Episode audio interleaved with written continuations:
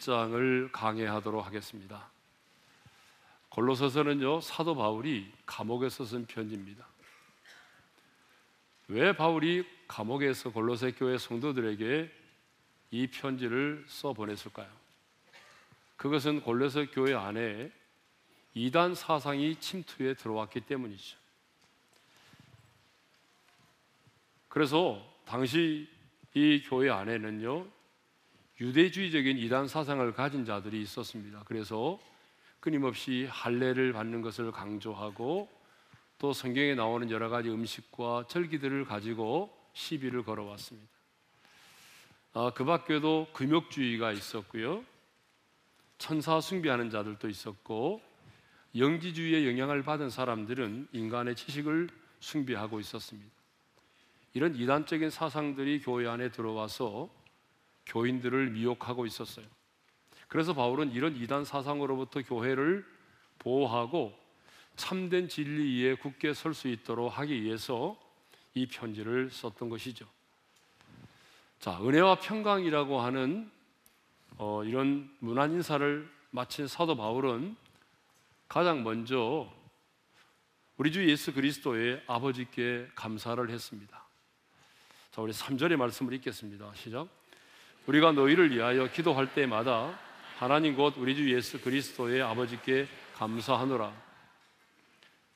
그런데 골로새 교회는요, 사도 바울이 직접 세운 교회가 아니고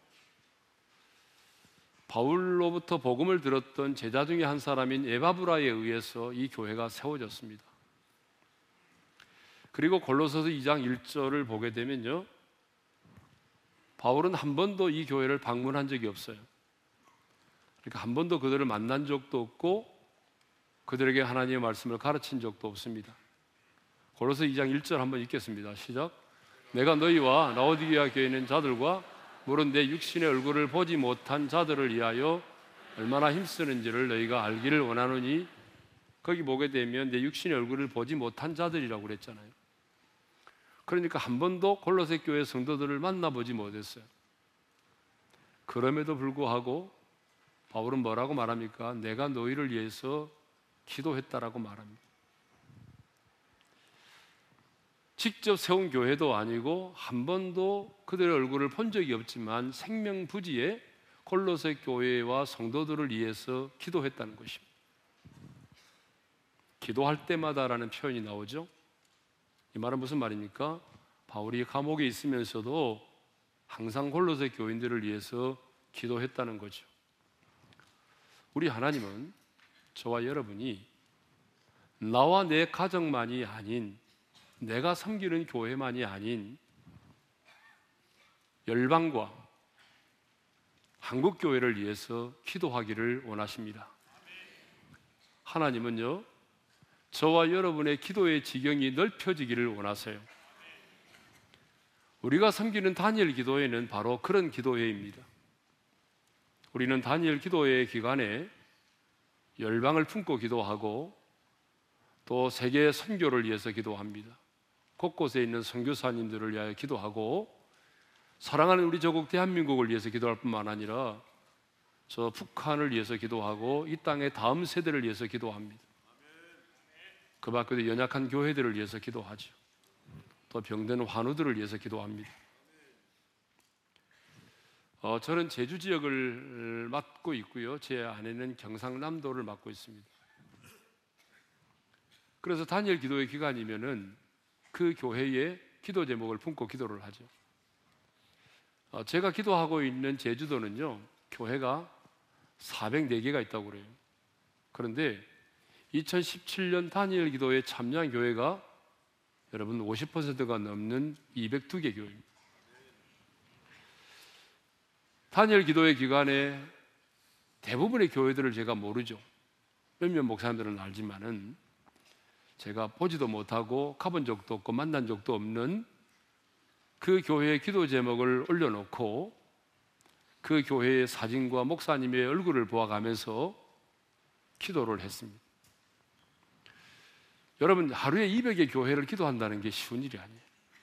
그래서 어떤 때는 막 시간에 쫓겨가지고 기도 제목만을 올려드리기에 바쁠 때도 있어요. 그렇지만 우리 주님이 너무나 기뻐하신다는 사실이에요. 우리 주님이 얼마나 기뻐하는지 몰라요. 저는 근본 2018년 단일 기도에도 우리 어린의 모든 지체들이 나와 내 가정만을 이하여 기도하는 것이 아니라 또 다른 한 지역을 품고 그 지역의 교회와 그 교회의 기도 제목을 붙들고 간절히 기도할 수 있기를 소망합니다. 소망합니다. 아멘 하셨으면 책임지고 하셔야 돼요. 아, 예전에는 우리가 어, 기도 책자를 만들어서 성도님들이 자기가 원하는 그 지역에 기도 책자를 들고 기도를 해왔습니다. 근데 작년부터는요, 여러분 단일 기도에 참여하는 교회가 1만여 교회가 넘다 보니까 이제는 기도 책자를 가지고 기도하는 것은 거의 불가능해졌어요. 그래서 작년부터는 저희들이 모바일로 이제 우리가 기도를 하게 되는데요. 단일 기도의 홈페이지 들어가 보게 되면 각 지역별로 참여한 교회들의 기도 제목이 올라와 있습니다. 그러니까 여러분들이 그 기도 제목을 보면서 매일매일 시간을 정해놓고 그 지역 교회와 목사님들을 위해서 기도하셔야 됩니다. 그래서 여러분 단일 기도의 기간만이라도 여러분의 기도의 지경을 넓혀 가시기를 원합니다. 나만의 기도 제목을 붙들고 씨름하지 말고 여러분 어떤 한 지역을 맡고 그 지역의 복음화를 위해서 그리고 그 지역에 있는 목회자들과 그 교회의 제목을 붙들고 간절히 기도할 수 있기를 원합니다. 물론 쉬운 일은 아니에요. 정 여러분이 어떤 지역을 품고 기도를 못 하겠거든 여러분이 어린 시절에 다녔던 그 교회 하나만이라도 품고 기도할 수 있기를 바랍니다.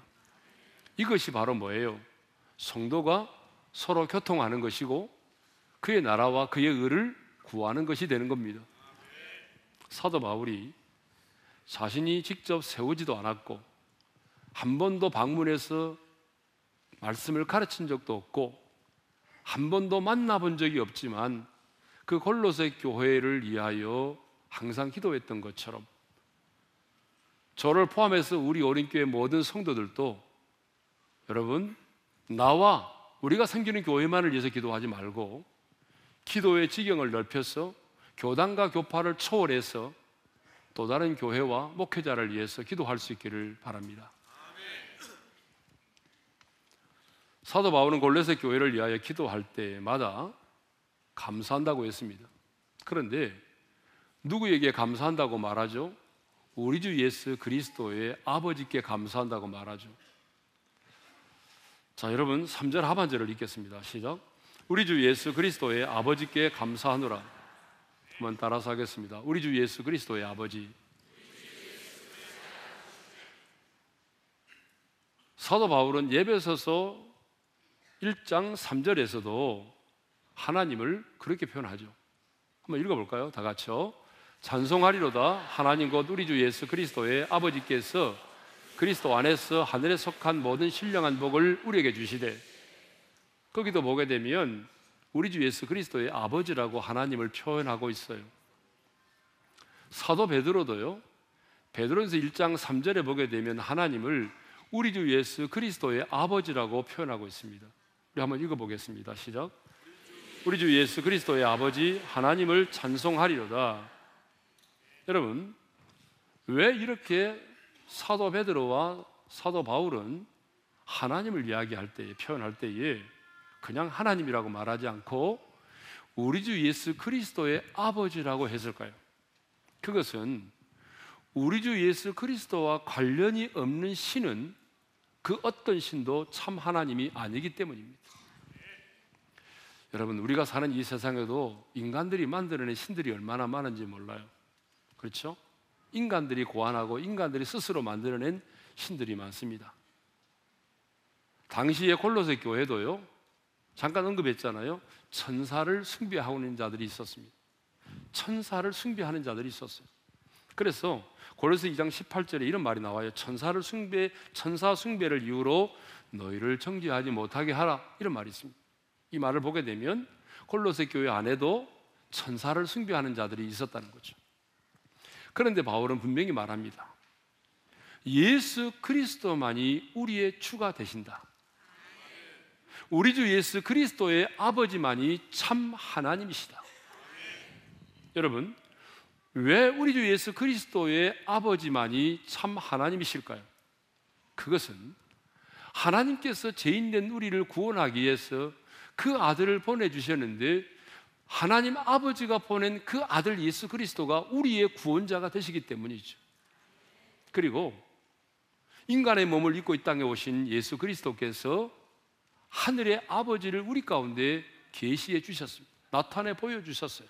그래서 예수님은 아버지를 보여달라고 하는 자들에게 이렇게 말씀하셨습니다. 나를 본 자는 아버지를 보았거늘 어찌하여 아버지를 보이라 하느냐. 그러므로 누구든지 아버지께서 보내신 우리 주 예수 그리스도를 믿고 영접하게 되면 우리도 예수님처럼 하나님의 자녀가 되는 권세를 갖게 될 것이고 하나님을 아빠, 아버지라고 부르게 되는 것입니다. 그렇습니다. 예수 그리스도가 하나님의 아들 되심과 하나님이 예수 그리스도의 아버지가 되신다는 사실을 믿는 사람만이 하나님을 아는 사람이고 구원에 이를 수가 있는 것입니다. 그러므로 참 하나님은 우리 주 예수 그리스도의 아버지 한, 분, 한 분밖에는 없습니다. 우리 주 예수 그리스도의 아버지가 아닌 그 어떤 신도 참 하나님이 아닙니다. 그래서 사도들은 그래서 베드로와 사도 바울은 우리 주 예수 그리스도의 아버지 아버지 하나님께 감사의 기도를 드렸고 우리 주 예수 그리스도의 아버지를 찬양했던 것입니다. 그러면 사도 바울이 골로새 교회를 위하여 항상 기도하면서 감사를 했는데요.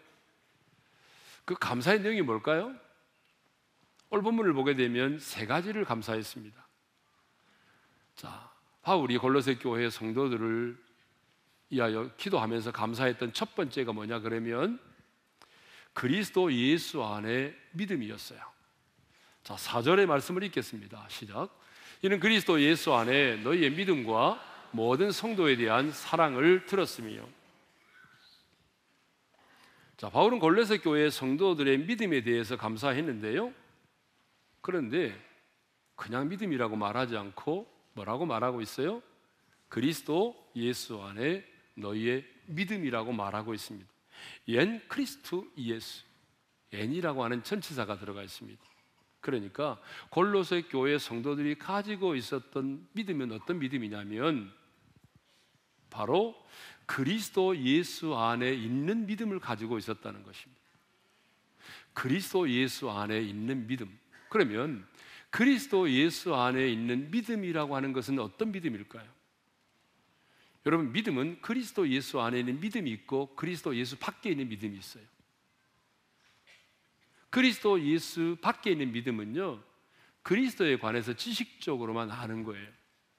아, 예수가 하나님의 아들이시다 카더라. 근데 그분이 이 땅에 오셨다? 뭐 십자가 죽으셨다 카더라? 이런 거죠. 여러분, 이 믿음은 그리스도 예수 안에 있는 믿음이 아니에요. 예수 그리스도를 지식적으로만 아는 믿음이죠. 자, 그러면 그리스도 예수 안에 있는 믿음은 어떤 믿음일까요? 그리스도 예수를 구주로 믿고 영접해서 실제로 내 안에 예수 그리스도가 머물러 있는 상태를 말하는 거예요. 예수님 말씀하셨잖아요. 내가 문 밖에서 두드리더니 누구든지 문을 열고 영접하면 내가 그에게 들어가 그와 더불어 먹는다고 말씀하셨잖아요.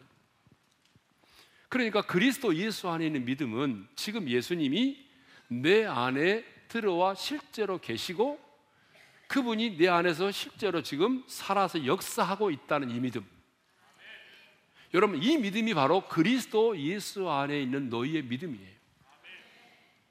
저는 우리 오른교회 성도들이 바로 그리스도 예수 안에 있는 믿음을 갖기를 원합니다. 그리스도 예수 안에 있는 믿음은 그리스도 예수님이 지금 내 안에 계시고 내 안에 계실 뿐만 아니라 지금도 내 안에서 살아 역사하고 계신다는 이 믿음이에요. 여러분 왜 이 믿음이 중요하냐면 이 믿음이 있어야 사탄의 참소를 이길 수가 있고 이 믿음이 있어야 은혜의 보좌 앞에 담대히 나갈 수가 있고 이 믿음이 있어야 영적인 전쟁에서 예수의 이름으로 마귀를 대적할 수가 있는 것입니다. 그래서 이 믿음이 중요한 거예요. 그런데 골로새 교회 안에 성도들에게는 그리스도 예수 안에 있는 믿음이 있었다는 거예요. 그래서 바울이 이 믿음을 인해서 감사한 거죠. 두 번째로 두 번째 감사가 뭐냐 그러면 모든 성도에 대한 사랑입니다. 4절을 다시 한번 읽겠습니다. 시작. 이는 그리스도 예수 안에 너희의 믿음과 모든 성도에 대한 사랑을 들었으며 아, 바울은 골로새 교회 성도들의 사랑에 대해서 감사했는데요. 그런데 사랑도 뭐 그냥 사랑이라고 말하지 아니하고 뭐라고 말하고 있습니까? 모든 성도에 대한 사랑이라고 표현하고 있습니다. 모든 성도의 사랑이라고 하는 말을 온도로 직역하게 되면요. 모든 성도들을 향하여 너희가 가지고 있는 사랑이라는 말이에요. 그리고 아주 중요한 것은 여기 나오는 사랑이라는 단어가 바로 우리가 너무나 잘 아는 아가페라는 하나님의 사랑을 말합니다. 그러니까 골로새 교회 성도들은요.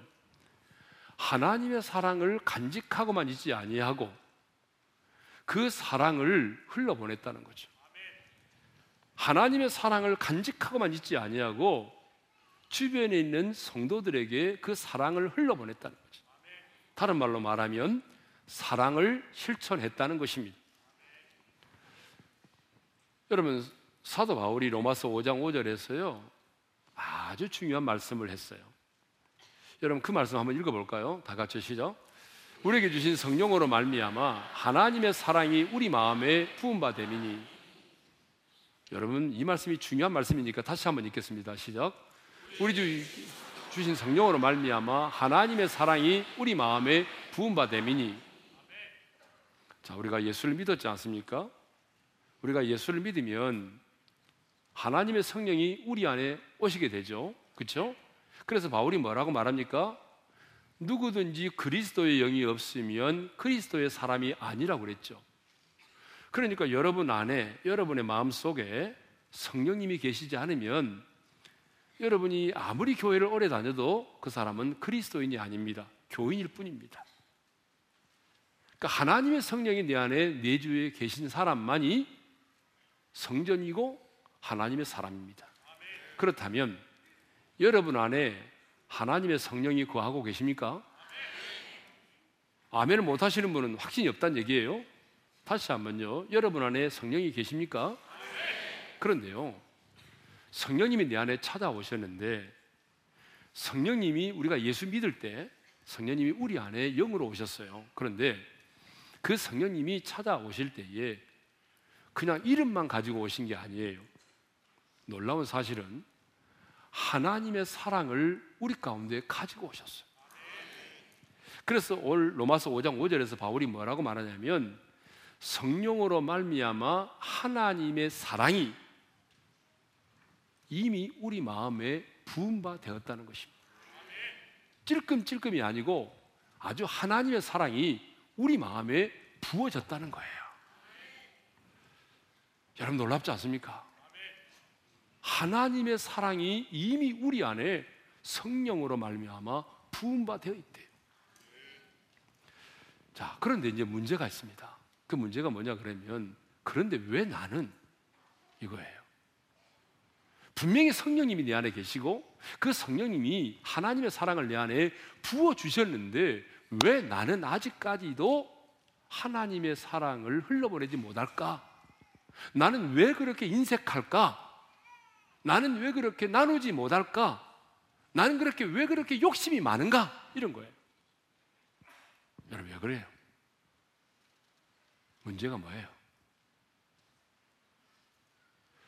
그것은 우리 안에 성령께서 우리 마음에 부어주신 하나님의 성, 사랑도 있지만 우리 안에는 여전히 타락한 재성이 있다는 거예요. 그 재성 가운데서도 아주 악질적인 탐욕이라고 하는 놈이 하나님의 사랑이 우리 가운데서 흘러가지 못하도록 디펜스 막고 있다는 것입니다.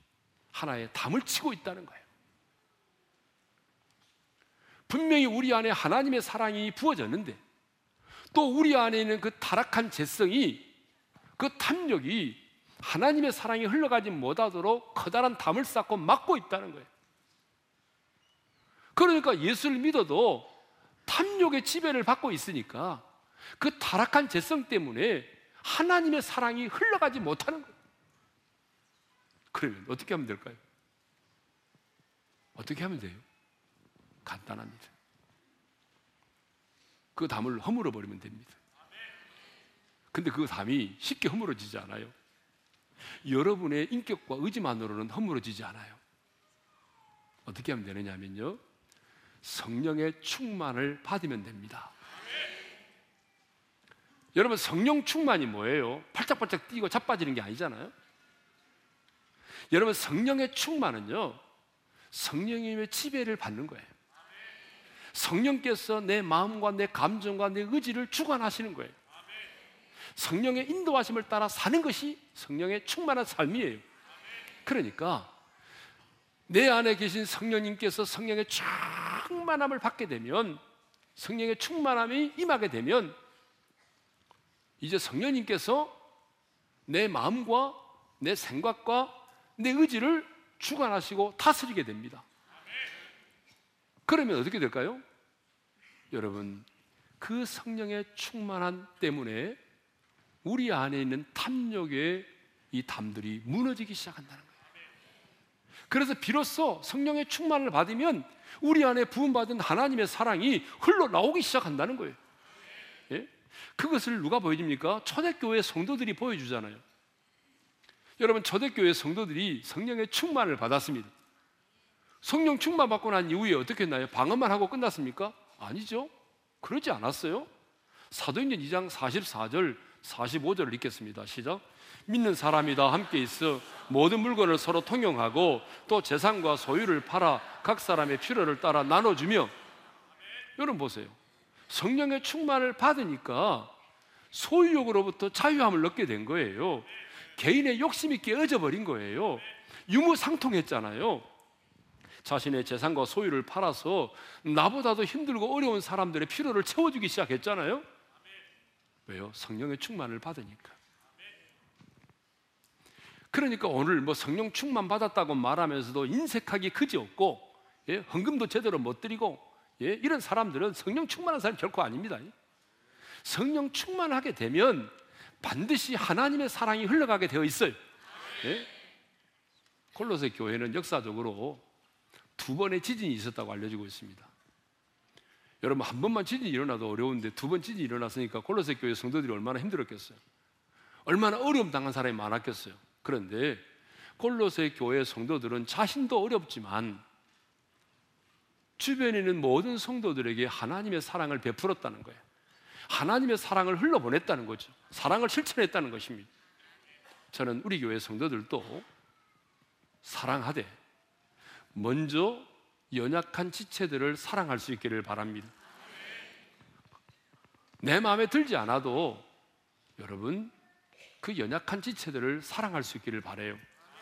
근데 가끔 연말 되면은요 이렇게 말하는 분들이 너무 많습니다. 우리 교회에 목사님 이 사람 내년에 우리 목장에서 우리 순에서 빼주세요. 너무 힘들어요. 이렇게 말하는 분들이 많이 계세요. 이제 올해는 없을 줄로 제가 믿습니다. 예? 그런데요, 물론 힘들죠. 진짜 힘들게 하는 분들이 있어요. 제가 봐도 목사의 눈에 봐도요, 이해가 안 되는 인간들이 있어요. 예? 어쩌면 저러지? 이해가 정말 안 되는 거예요. 그런데요, 우리가 내 마음에 드는 사람만 사랑한다는 것은 이건 아가페 사랑이 아니에요. 그래서 예수님도 이렇게 말씀하셨잖아요. 마태복음 5장 46절을 읽겠습니다. 시작. 너희가 너희를 사랑하는 자를 사랑하면 무슨 상이 있으리요? 세리도 이같이 아니하느냐? 그렇습니다. 내가 사랑할 만한 사람을 사랑한다면 그것은 누구도 할 수 있는 사랑이라는 거예요. 예? 그건 세리도 한다는 거예요. 그러니까 하나님의 사람은 어때요? 내가 좋아하는 사람, 내가 사랑할 수 있는 사람만 사랑하는 게 아니라는 거죠. 그래서 여러분 성도들을 사랑하되 홀로 예롭게 사시는 분들을 더 챙기시고 사랑해 주시기를 바랍니다. 오랜 세월 동안 힘들게 투병하는 분들이 있다면 그분들을 좀 찾아가 주시고 그분들을 위하여 기도해 주시기를 바랍니다. 이제 가 새롭게 신앙생활을 시작하신 연약한 분들, 우리 성도들 중에서 여러분의 눈에 비춰진 그 연약한 지체들을 주님의 이름으로 사랑할 수 있기를 바랍니다. 골로새 교회 성도들에게는 이런 사랑이 있었다는 것이죠. 그래서 바울이 감사한 거예요. 자, 세 번째 감사가 뭐냐 그러면요.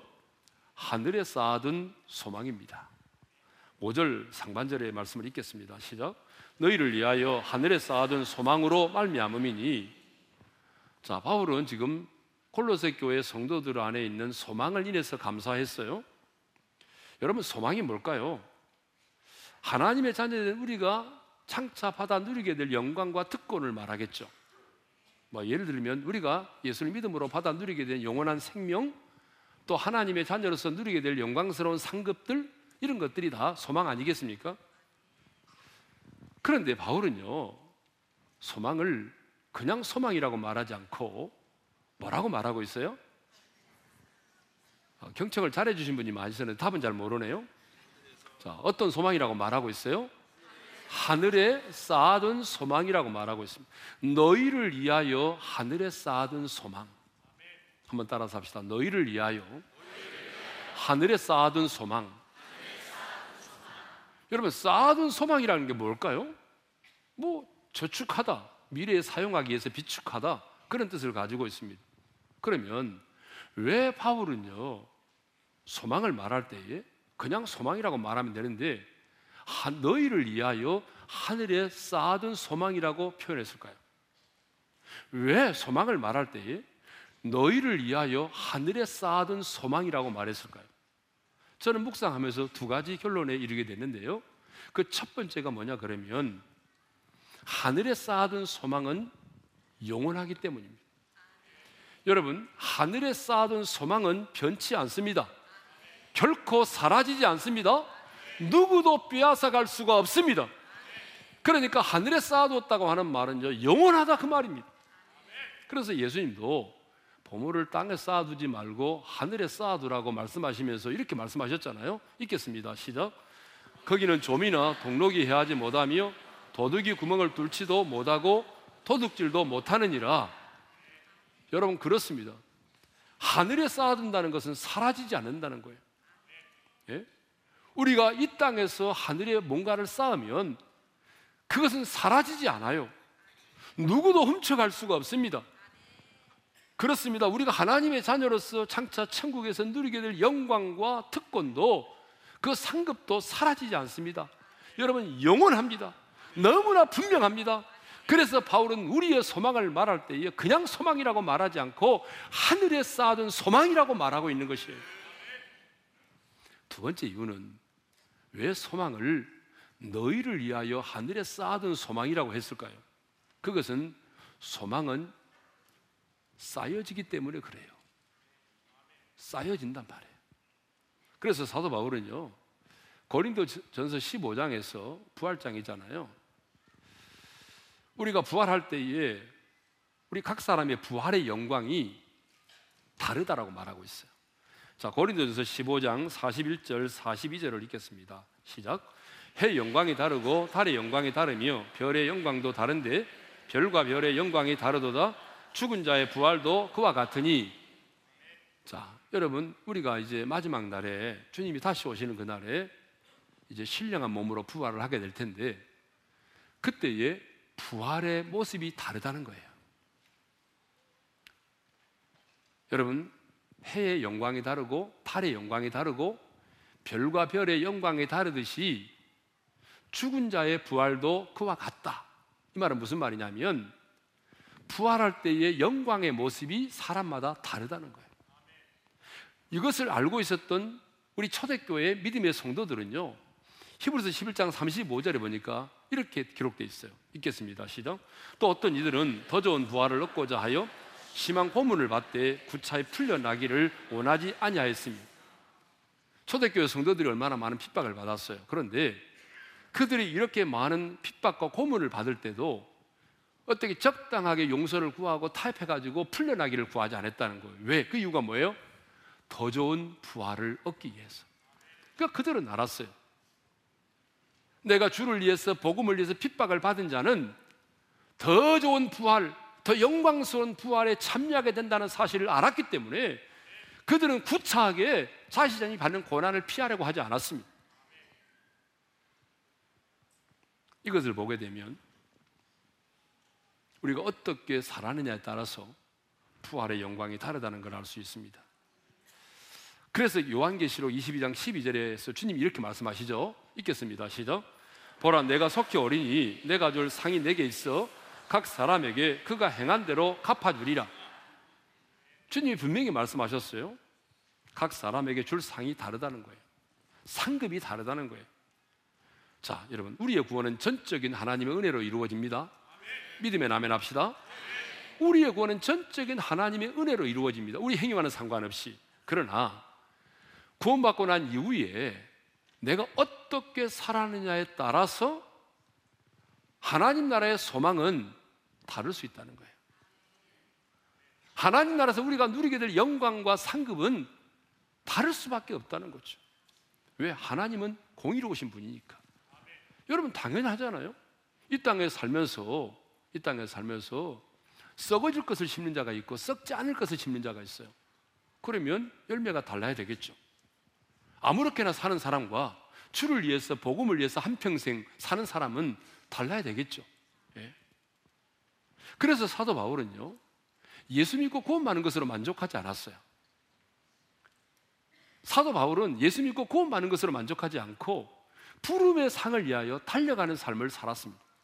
빌립보서 3장 14절의 말씀을 읽겠습니다. 시작. 표대를 향하여 그리스도 예수 안에서 하나님이 위해서 부르신 부름의 상을 향하여 위하여 달려가노라. 여러분, 우리 어린교회 성도들이 이런 성도가 됐으면 좋겠습니다. 뭐 예수 믿고 간신히 뭐 부끄러운 구원 받는 것으로 끝나는 것이 아니라 예수 믿고 구원 받는 것으로 끝나는 것이 아니라 여러분 예수 믿고 난 이후에는 하나님이 내게 주실 그 부름의 상을 향하여 달려갈 수 있기를 원합니다. 그래서 우리가 어떻게 살아야 됩니까? 이 땅에 사는 날 동안은 이제 우리가 하나님 나라의 상급을 쌓는 시간들이잖아요. 열심히 선한 싸움을 싸우고 달려갈 길을 달려가시기를 바랍니다. 열심히 하나님의 나라와 복음을 위하여 심을 수 있기를 바랍니다. 여러분 어느 때보다도 충성된 삶을 살 수 있기를 바랍니다. 많은 성도들이 그래요. 이제 의사로부터 이 땅에 살 수 있는 시간이 얼마 남지 않았네요. 그러면 우리 성도님들이 제일 하시는 말씀이 뭔지 알아요? 목사님, 제가 천국에 가기 때문에 죽음은 두렵지 않는데 너무나 부끄럽네요. 이런 말을 많이 해요. 지금 주님이 나를 부르신다면 내가 너무 부끄러울 것 같아요. 이런 얘기를 많이 합니다. 여러분, 이런 말을 남기지 않기 위해서라도 우리가 사는 날 동안 하나님의 나라의 상급을 열심히 쌓아가기를 바랍니다. 자, 바울은 골로새 교회를 위하여 기도하면서 세 가지를 감사했다고 그랬죠. 다 잊어버리셨나요? 자, 뭘 감사했다고 그랬어요? 그리스도 예수 안에 있는 믿음과 모든 성도에 대한 사랑과 하나님의 나라에 하늘에 쌓아둔 그 소망을 인해서 감사했습니다. 그런데 이것을 요약하면 어떻게 되겠습니까? 믿음, 소망, 사랑이죠. 여러분, 믿음과 소망과 사랑 이 세 가지는요, 너무 중요합니다. 우리 신앙의 아주 핵심적인 기본 요소입니다. 그래서 바울은 고린도서 13장 13절에서 이렇게 말하고 있어요. 읽겠습니다. 시작. 그런 즉 믿음, 소망, 사랑 이 세 가지는 항상 있을 것인데 그 중에 제일은 사랑이라. 따라서 합시다. 이 세 가지는 항상 있을 것인데 이 세 가지가 뭡니까? 믿음과 사랑과 소망이죠. 이 세 가지는 항상 있어야 된다는 거예요. 어느 때만 필요한 게 아니고요. 우리가 이 땅을 살아가는 동안에 우리의 신앙에는 이 세 가지가 반드시 필요하다는 거예요. 예? 이 세 가지 중에 어느 하나만 빠져도 여러분 우리는요 우리의 신앙은 불구가 되어 버리는 거죠. 예? 이세 가지가 너무 중요하다는 거죠. 근데 어떤 분들은 그런데 왜 순서가 이렇게 다릅니까? 라고 말하는 분이 있어요. 아주 예리해요. 물론 순서가 좀 다르잖아요. 고린도전서 13장에서는 믿음과 소망과 사랑이라고 말하고 오늘 본문에서는 믿음과 사랑과 소망이라고 말하죠. 다른 이유가 있습니다. 고린도전서 13장에서는 무엇 포커스를 맞췄냐면 그리스도인의 덕목들에 대해서 포커스를 맞추고 있습니다. 우리 그리스도인이 이 땅을 어떻게 살아야 되는지 그래서 사랑에다가 포커스를 더 맞추고 그 중에 제일은 사랑이라고 말하는 거예요. 믿음이 없다는 얘기는 아니에요. 필요 없다는 얘기 아니에요.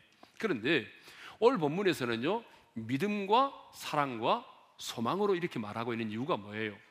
이것은 뭘 말하냐 그러면 신앙을 가지는 시간적인 순서를 언급하고 있는 거예요.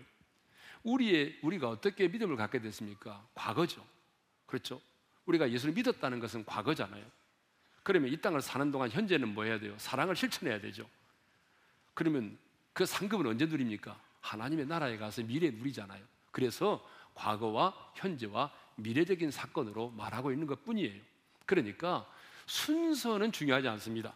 그러니까 순서가 중요한 것이 아니라 뭐가 중요하냐 그러면 오늘 내게 이 세 가지가 있느냐라고 하는 거예요. 오늘 내 안에 얼마나 예수 믿느냐가 중요한 것이 아니라 진짜 오늘 내 안에 이 세 가지가 있느냐는 거예요. 그런데 성경에 보니까 테살로니가 교회에는 이 세 가지가 있었어요. 믿음의 역사와 사랑의 수고와 소망의 인내가 있었습니다.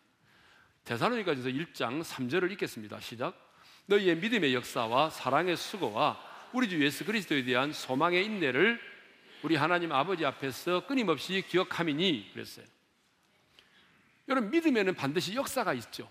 사랑에는 수고가 있고 소망에는 인내가 있는 것이죠. 그런데 데살로니가 교회에는 이 세 가지가 있었어요. 그래서 성경에 나오는 많은 교회들이 있는데 그 교회 가운데서 가장 빨리 성장하고 부흥한 교회가 데살로니가 교회거든요. 그 부흥의 비결이 뭐냐 그러면 믿음의 역사와 사랑의 수고와 소망의 인내가 있었다는 것입니다. 그러면 여러분 오늘 여러분 안에 이 믿음이 있느냐는 거예요. 그리스도 예수 안에 있는 이 믿음이 있느냐는 거예요. 정말 예수 그리스도가 지금 내 안에 계시고 그분이 내 안에서 살아 역사하고 있느냐는 거예요. 이 믿음이 오늘 내 안에 있느냐는 이겁니다. 지식적으로 아는 것이 아니라 오늘 내 안에 이 믿음이 있는지를 점검해 보셔야 돼요. 두 번째로 모든 성도에 대한 사랑이 있느냐는 것입니다. 사랑을 간직하고만 있는지 아니면 이 사랑이 지금 흘러가고 있는지 나는 누구에게 사랑을 베풀고 있는지 아니면 인색한 자로 살아가고 있지 않은지 움켜쥐는 자로 살아가고 있지 않는지 나는 이 사랑을 누구에게 얼마나 베풀고 있는지를 점검해 보라는 거죠. 참된 믿음은 언제나 사랑을 동반합니다. 그래서 바울은 고린도서 13장 2절에서 이렇게 말했습니다. 읽겠습니다. 시작. 산을 옮길 만한 모든 믿음이 있을지라도 사랑이 없으면 내가 아무것도 아니요. 사랑이 없으면 아무것도 아니래. 자, 우리는 가끔 어처구니 없네 라는 말을 씁니다. 그러죠? 어처구니 없네. 근데 어처구니라는 게 뭔지 아세요? 맷돌을 돌리는 손잡이를 말해요. 그게 어처구니예요.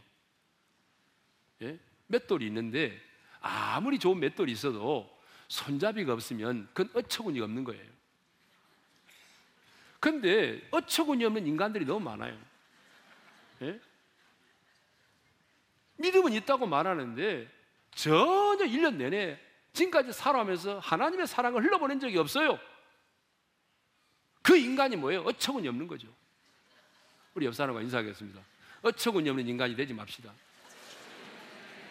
네. 오늘 내 안에 하늘에 쌓아둔 소망이 있느냐 그 말입니다. 여러분 이 소망을 가진 자는요 인내합니다. 그리고 나는 오늘 또 이 땅을 살아가면서 하나님 나라에 그 소망을 쌓고 있느냐 점검해 보셔야 됩니다. 우리는 구원받기 위해서 사는 자가 아니잖아요. 이미 구원받았습니다. 그렇다면 우리가 해야 될 일이 뭐죠? 하나님 나라에 상급을 쌓는 거예요. 하나님 나라의 소망을 쌓아가야 됩니다. 하루를 살면서 사는 만큼 하나님 나라에 영광스러운 상급을 쌓아야 돼요. 그래서 하나님 나라에 썩지 않는 영원한 그 상급을 쌓는 사람은 그 소망 때문에 여러분 좌절하지 않습니다. 그 소망을 가진 자는 절망하지 않습니다. 아무렇게나 살지 않습니다. 그 소망을 가진 자는 탁치는 대로 살지 않습니다. 왜요? 썩어지지 않을 영원한 소망이 기다리고 있기 때문이죠. 자, 오늘 내 안에 그리스도 예수 안에 믿음이 정말 있는지, 오늘 내 안에 성도에 대한 사랑이 있는지, 오늘 내 안에 하늘에 쌓아둔 소망이 있는지를 점검해 보시고, 있다면 간직한 것으로 끝나지 말고, 이제 여러분 그 믿음을, 그 사랑을, 그 소망을 드러내 보시기를 바랍니다. 검증해 보이시기를 바랍니다. 주신 말씀을 마음에 새기면서 우리 찬양하겠습니다. 세상 흔들리고 하는데 가사, 가사를 좀 개사를 했으니까 참고하시면서 부르겠습니다. 세상은 들리고 사람들은 변하여도 나는 주를 섬기리. 주님의 사랑은 주님의 사랑은 영원히 변하지 않네. 많은 주를 신뢰. 믿음 흔들리고 사람들을 주를 떠나도 믿음은 들리고 사람들 주를 떠나도 나는 주를 섬기리. 주님의 나라는 영원히 쇠하지 않네. 나는 주를 신뢰해. 우리 손을 들고 오직 믿음으로 오직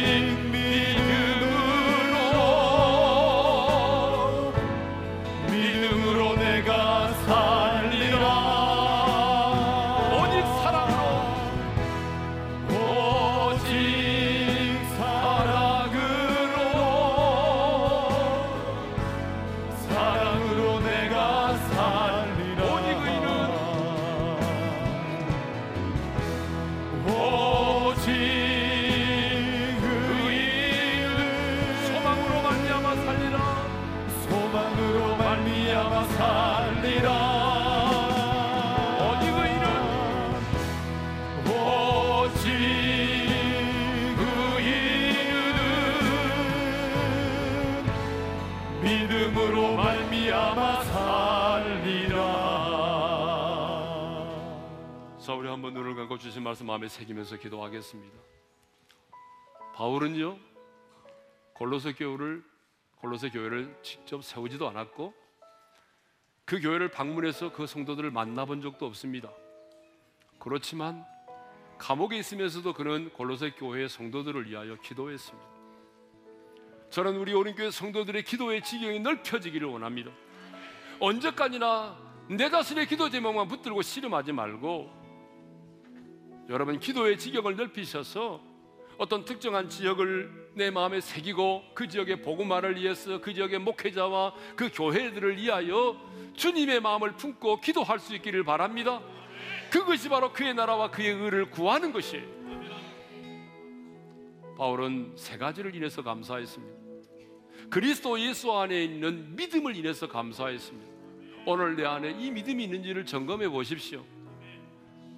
단순히 예수님에 관해서 알고 있는 지식적인 믿음이 아니라 진짜 예수님이 지금 내 안에 내주에 계시고 그분이 내 안에서 살아 역사하고 있는지 나는 그 믿음으로 기도하고 그 믿음으로 예배하고 그 믿음으로 영적 전쟁을 치르고 있는지 내 안에 믿음을 점검해 보십시오. 오늘 성도들에 대한 사랑이 내 안에 있는지 사랑이 이미 우리 안에 되었지만 여러분의 탐욕 때문에 사랑이 흘러가지 못하고 있단 말이에요. 성령의 충만을 받아 성령의 충만을 받으면 탐욕의 담이 무너지고 여러분 하나님의 사랑이 흘러가게 되어 있습니다. 하늘에 쌓아둔 소망을 인해서 감사했습니다. 우리는 이 소망을 가지고 있는 사람들이고 그리고 매일매일 살아가면서 그 소망을 쌓아가는 사람들입니다. 여러분에게 주어진 인생 남은 인생을 여러분 하나님 나라의 상급을 쌓는 시간으로 삼으시기를 바랍니다. 그래서 여러분 안에 있는 믿음과 사랑과 소망을 드러내 보이십시오. 주신 말씀 붙들고 우리 주여 한번 외치고 간절히 부르짖어 기도하며 나가겠습니다. 주여!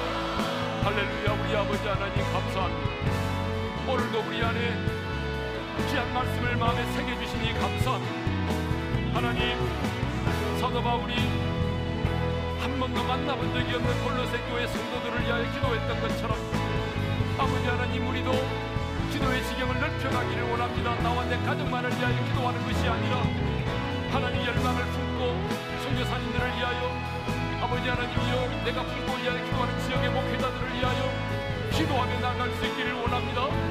우리의 기도의 지경을 넓혀 주시옵소서. 아버지 하나님 이제 우리 안에 정말 그리스도 예수 안에 있는 믿음이 있는지를 점검해 보게 도와주시고 지식적으로 하는 믿음이 아니라 정말 예수 그리스도 내 안에 계시고 오늘도 살아 역사하고 있는 이 믿음을 가지고 내가 영적 전쟁을 치르고 있는지 우리 자신을 점검해 볼 수 있기를 원합니다. 하나님이 모든 성도에 대한 사랑이 있는지를 점검해 보게 하시고 성경의 충만을 받음으로 우리 안에 탐욕의 장벽이 무너지고 하나님의 사랑이 마음껏 흘러갈 수 있도록 역사하여 주옵시고 하나님이 하늘에 쌓아둔 소망이 내 안에 있는지를 점검하면서 아버지 하나님 그 소망 때문에 낙심하지 아니하고 좌절하지 아니하고 인내하며 아버지의 선한 싸움을 싸워가게 도와주시고 하나님 매일매일 우리 누워있는 삶 속에 하늘의 소망을 쌓아가는 그 삶이 될 수 있도록 은혜를 베풀어 주시옵소서. 아버지 하나님 감사합니다. 바울처럼 우리의 기도의 지경을 넓혀 주십시오. 이번 단열 기도의 기간에 나와 내 가정만을 위하여 기도하지 말게 도와주시고 열방을 품을 수 있게 하시고 세계 선교사님들을 품을 수 있게 하시고 어떤 특별한 지역과 목회자와 성도들을 위하여 기도할 수 있도록 도와주시옵소서. 하나님 오늘 내 안에 그리스도 예수 안에 믿음이 있는지를 점검해 볼 수 있기를 원합니다.